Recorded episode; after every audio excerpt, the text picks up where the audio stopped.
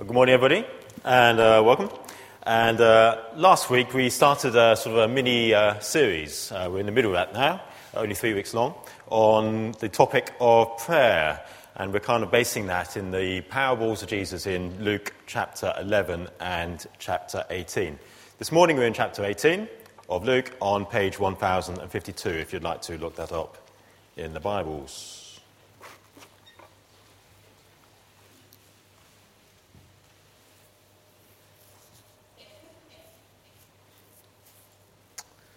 And let's uh, just uh, let's just pray to God for, for His word this morning.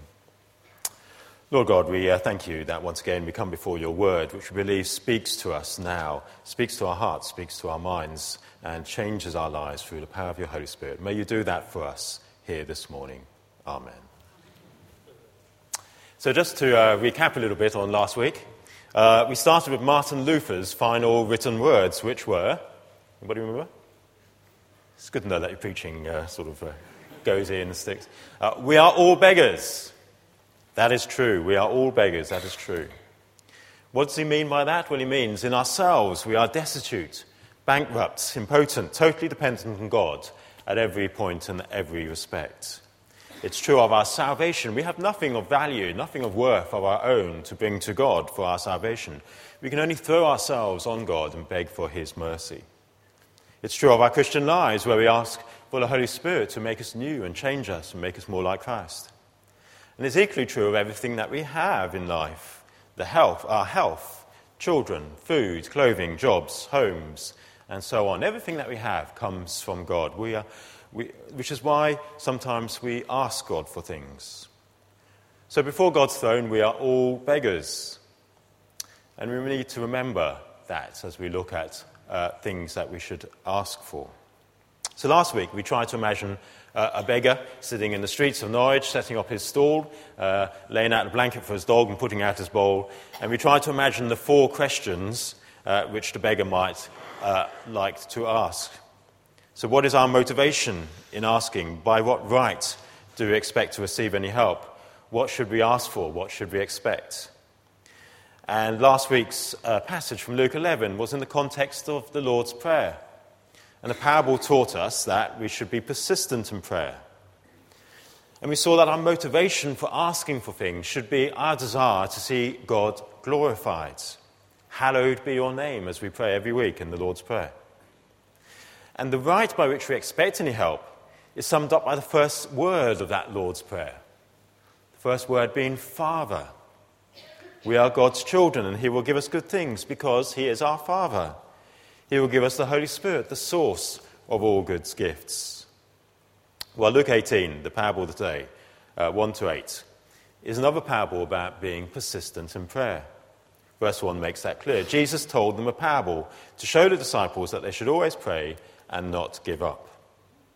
And as we go through this uh, today, I hope that we'll see some answers to the other two questions what should we ask for? And what should we expect as we learn to wait and not give up? Because this parable is clearly set in the context of waiting. Just flick over the page, and you'll see at the end of chapter 17, the Pharisees are starting a conversation with Jesus about when the kingdom of God might come. And in verse 22 of verse 17, Jesus tells the disciples that they will long to see God's justice being revealed, and yet they probably won't live to see it they'll have to wait. And that's the challenge that Jesus throws down to all of us in verse 8 when he says, When the Son of Man comes, will he find faith on the earth? Will they persist in their prayers for as long as it takes? So last week we had the, uh, the parable of the man who received an unexpected guest and had to go and knock on the, the neighbour's door to ask for some bread. Well, this week we have the parable of the powerless widow and the unjust judge. By all rights, this powerless widow should have been portrayed as a victim. But here she was, operating as a woman in a man's world. By rights, she had no right to be speaking to a judge at all. She had no legal rights, really, without a man going into the courtroom to speak on her behalf. And it's more than likely that the cause of her injustice that was causing her so much pain could actually have been some sort of family dispute. Perhaps her adversary was actually a male relative who was trying to deprive her of her inheritance. So she was on her own. She was forced to stick up for herself in a man's world. And by the, uh, the ways of the world back then, she had no chance, really, of getting justice. She was powerless. And yet, by her persistence, her continual bothering of the judge, her continual coming to him, she gets what she wants. She gets the justice that she seeks. By her persistence, she becomes powerful. But here you also have the unjust judge who neither fears God nor cares about men. You see, fearing God was the first requirement of a judge in ancient Israel. They were told to fear the Lord and consider carefully what you do, because you're not judging for man, but for the Lord who is with you whenever you make a verdict. But they were also meant to care about people, these judges. That meant, amongst other things, they would seek justice by encouraging the oppressed, by defending the cause of the fatherless, and pleading the case of the widow. And this judge neither feared God nor cared for people, and even less for this annoying widow who came knocking on his door every day. And yet, in the end, he gave her justice because of her persistence. So, what does this story tell us about what we should ask for? Well, notice that the widow's request is for justice. You see, she knew that justice was something that God wanted. She knew that God wanted justice for the oppressed and the fatherless and the widows. She knew things that went, uh, she knew that things went well for Judah when they defended the cause of the poor and the needy, and they went badly when they didn't. In other words, she knew something about the whole theme of justice, which is an enormous theme in the Old Testament. She knew that this theme of justice was something close to God's heart. You see, in a way, God, God doesn't leave blank checks lying around the place ready for us to go along and pick them up. Otherwise, we could just write in our name, our name as the payee, an amount, so to speak, in the rectangular box for whatever we want or think we want, and God would make it happen for us, wouldn't He? But it doesn't work like that. But there are. What we find is, we find that there is a whole book of checks, if you like, where the payee might be left blank, but the amounts are already filled in with things that God wants us to have. So there are checks in the book for justice, there are checks for renewed health, there are checks for new life and rebirth in Christ, there are checks for church growth, checks for personal holiness and for a deeper prayer life, and all manner of things that God wants us to have and would give Him glory if He gave them to us. And as we pray, the payee line gets filled in, either with our name or the name of some person that we're praying for. In effect, we should only be asking God for things that we know He would want us to have. The things that Jesus Himself would go to the Father and ask for on our behalf. That's what it means to pray. When we pray in the name of Jesus, it's not just a nice tagline that we put on the end of our prayers. It means that we believe that Jesus would stand alongside us as we present our requests to God the Father and give us His support. And if Jesus wants it, then we know that Father, the Father will want it too, because we know that's the way they work. But how exactly do we apply these principles to our own prayers? Surely it's difficult to know what God wants, isn't it? But like that persistent widow, perhaps we know a little bit more than we realize. Take, for example, the Lord's Prayer we read last week in, in Luke chapter 11. The three P's of the Lord's Prayer provision, give us each day our daily bread pardon, forgive us our sins, and protection, lead us not into temptation. The Lord Himself taught us in that prayer to ask for these things. So I'd be very surprised if He, if he didn't want us to ask for our daily needs, our provisions, or forgive, forgiveness, our pardon, or for protection from falling into sin. Or perhaps we should think about the prayer that uh, from Paul that Emma read from Ephesians chapter 3. You see, Paul prays there for the Christians in Ephesus that they might be rooted and established in love, that they might grasp how, how, with full understanding how wide and how long, how high and how deep is the love of Christ. He prays that they might be filled with the fullness of God and that the church there in Ephesus would bring God's glory. What congregation, home group, Christian family, or, or Christian individual would not benefit from such prayers? And yet, how often do we actually go to those passages and pray through them for members of our small group or members of here and Holy Trinity? And there are other prayers just like that in Colossians 1 and Philippians 1 and 1 Thessalonians chapter 5. But that's all well and good, I hear you thinking. But what about our prayers for very specific situations, for family or friends? What about those prayer, uh, uh, prayer uh, letters that we get from the mission partners asking for uh, specific things in very risky or difficult situations? How do we know what God wants in those situations? Well, a good starting point might be to remember our motivation to pray. And then, as part of our prayers, we can give God good reasons to answer them for His glory. See, that doesn't mean that we have to argue with God or twist his arm uh, until he falls into line with our way of thinking. That's about as futile as my son asking for a scorpion rather than an egg. I mean, I get nothing but a triple egg omelette from me, no matter how hard he argues. But it is good when we ask God for things to give him reasons, to give him reasons why we think that in a particular situation, the answer that we're asking for is a good one and will give him glory. So we want something to happen because it would generate good out of difficulty. It would save sinners, to extend kingdom values, or enrich church life, so that people turn and give thanks to God in praise. And in that, fight, in that way, our faith, our mind and our faith has to engage with God's wisdom. And we begin to understand better what God wants us to ask for in prayer. And we'll be more likely to pray with Jesus, not our will, but your will be done. You see, once uh, the widow had worked out what she needed, that she wanted justice and that God wanted justice, she was completely unembarrassed about going to ask for it, wasn't she? She saw the need and she kept going to the judge with her plea. She never gave up. It's different from babbling like pagans, hoping to twist God's arm.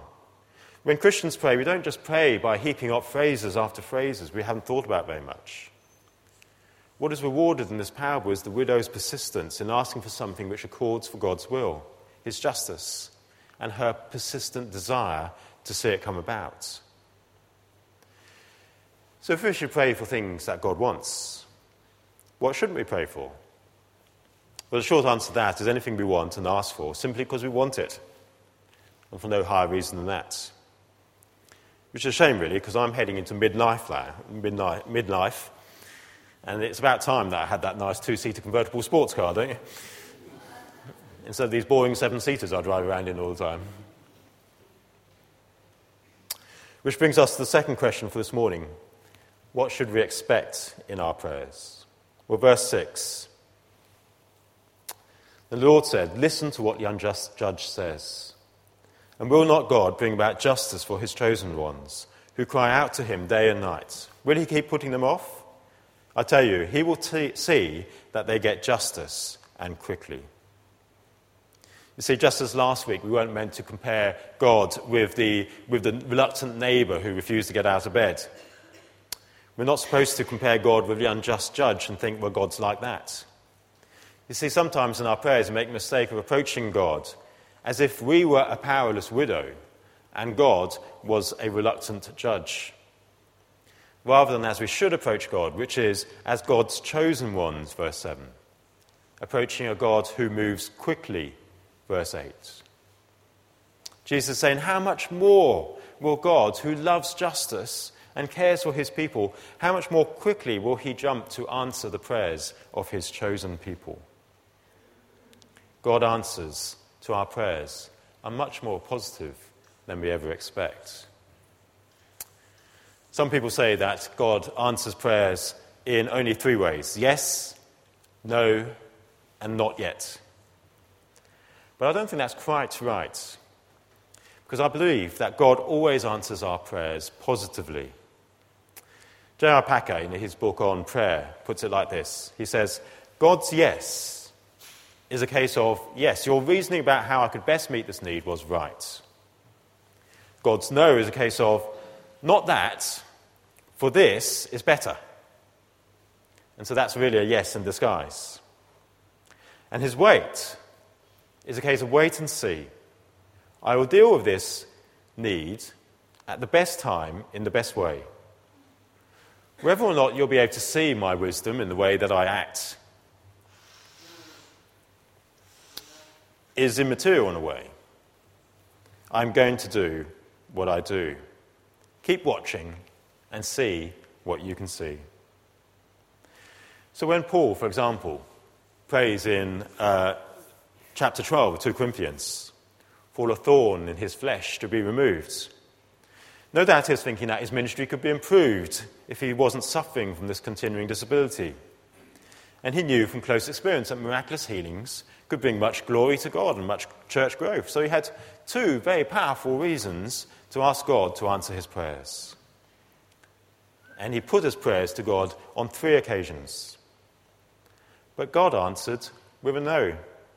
He said, No, in this case, I'm not going to do that for you, Paul, because actually it's better for you that you remain weak. Why? Because my power is made perfect in weakness, says the Lord. Therefore, Paul goes on, I will boast all the more gladly about my weaknesses, so that Christ's power may rest on me.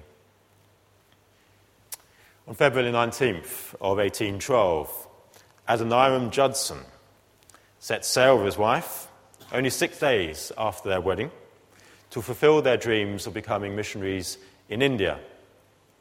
But when they arrived in India, they were denied entrance into the country by the bureaucrats of the East Indian Company.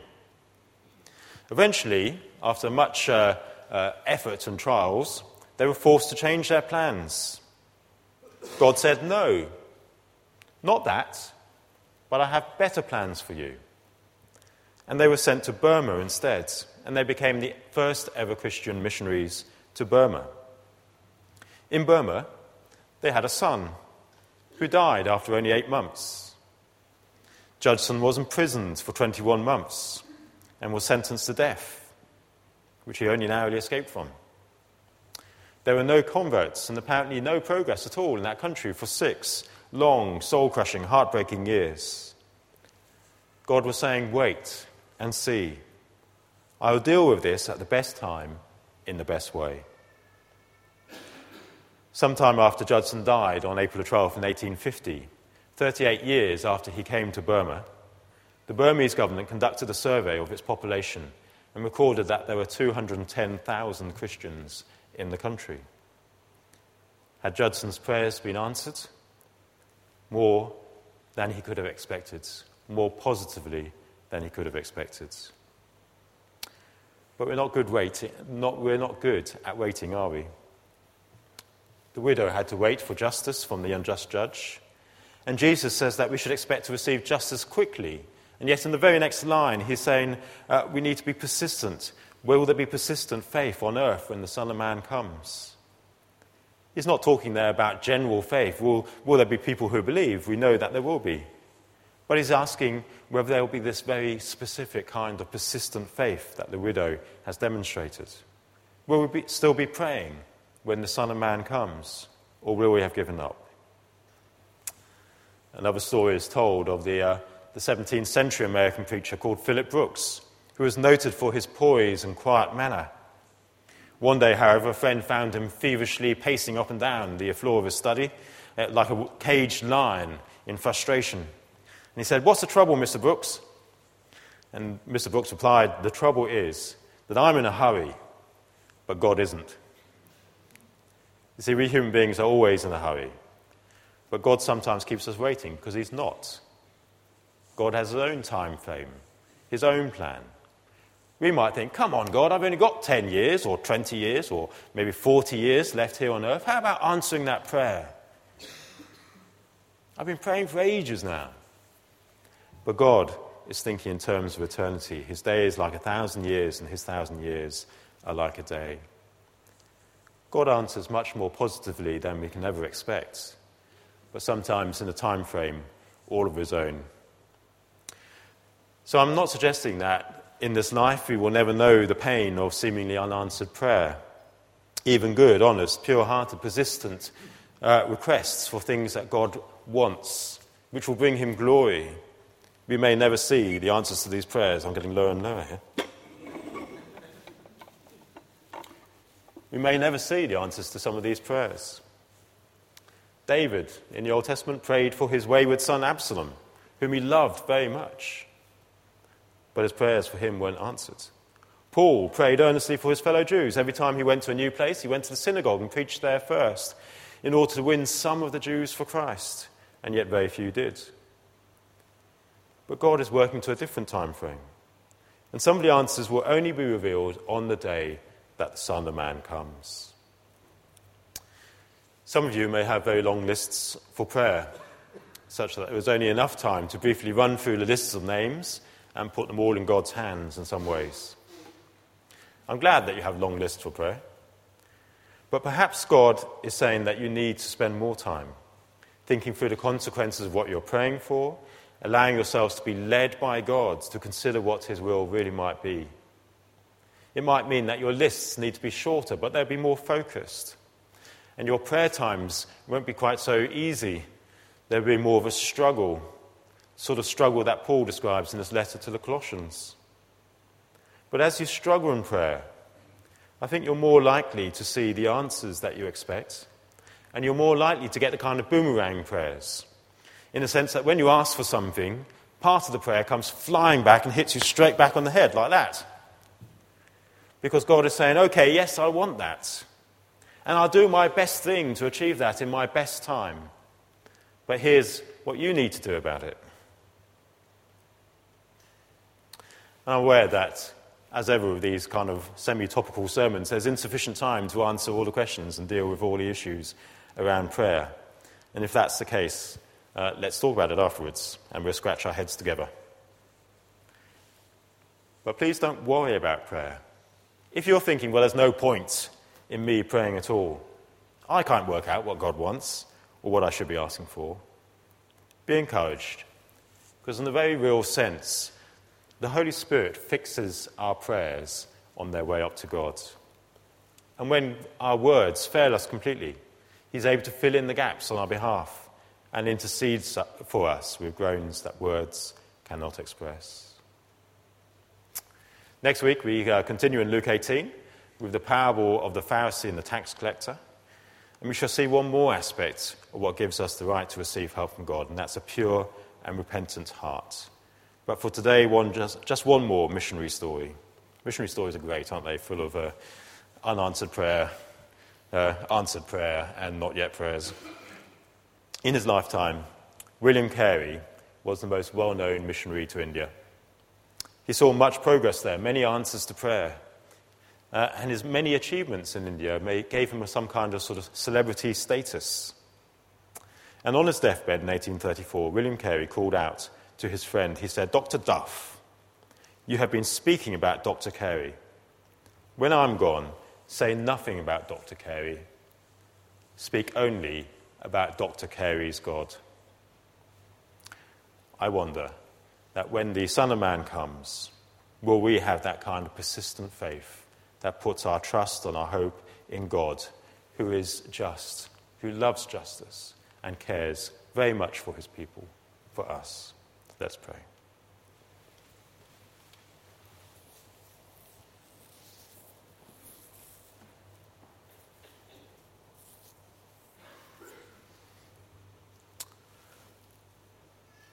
Lord, we thank you that Jesus taught us how to pray we thank you because it's something that we find so difficult to do sometimes. And yet, Lord, you long for us to engage with you in prayer, to really engage with you, to put our requests to you, to put our hopes and our desires, to seek your will for the things that we're asking for. Lord, I pray that we would see, every one of us here, we would see answers to our prayers that would really encourage us over the next few days. I pray, Lord, that you would be uh, just filled with joy as we see you answering our prayers in new and miraculous ways.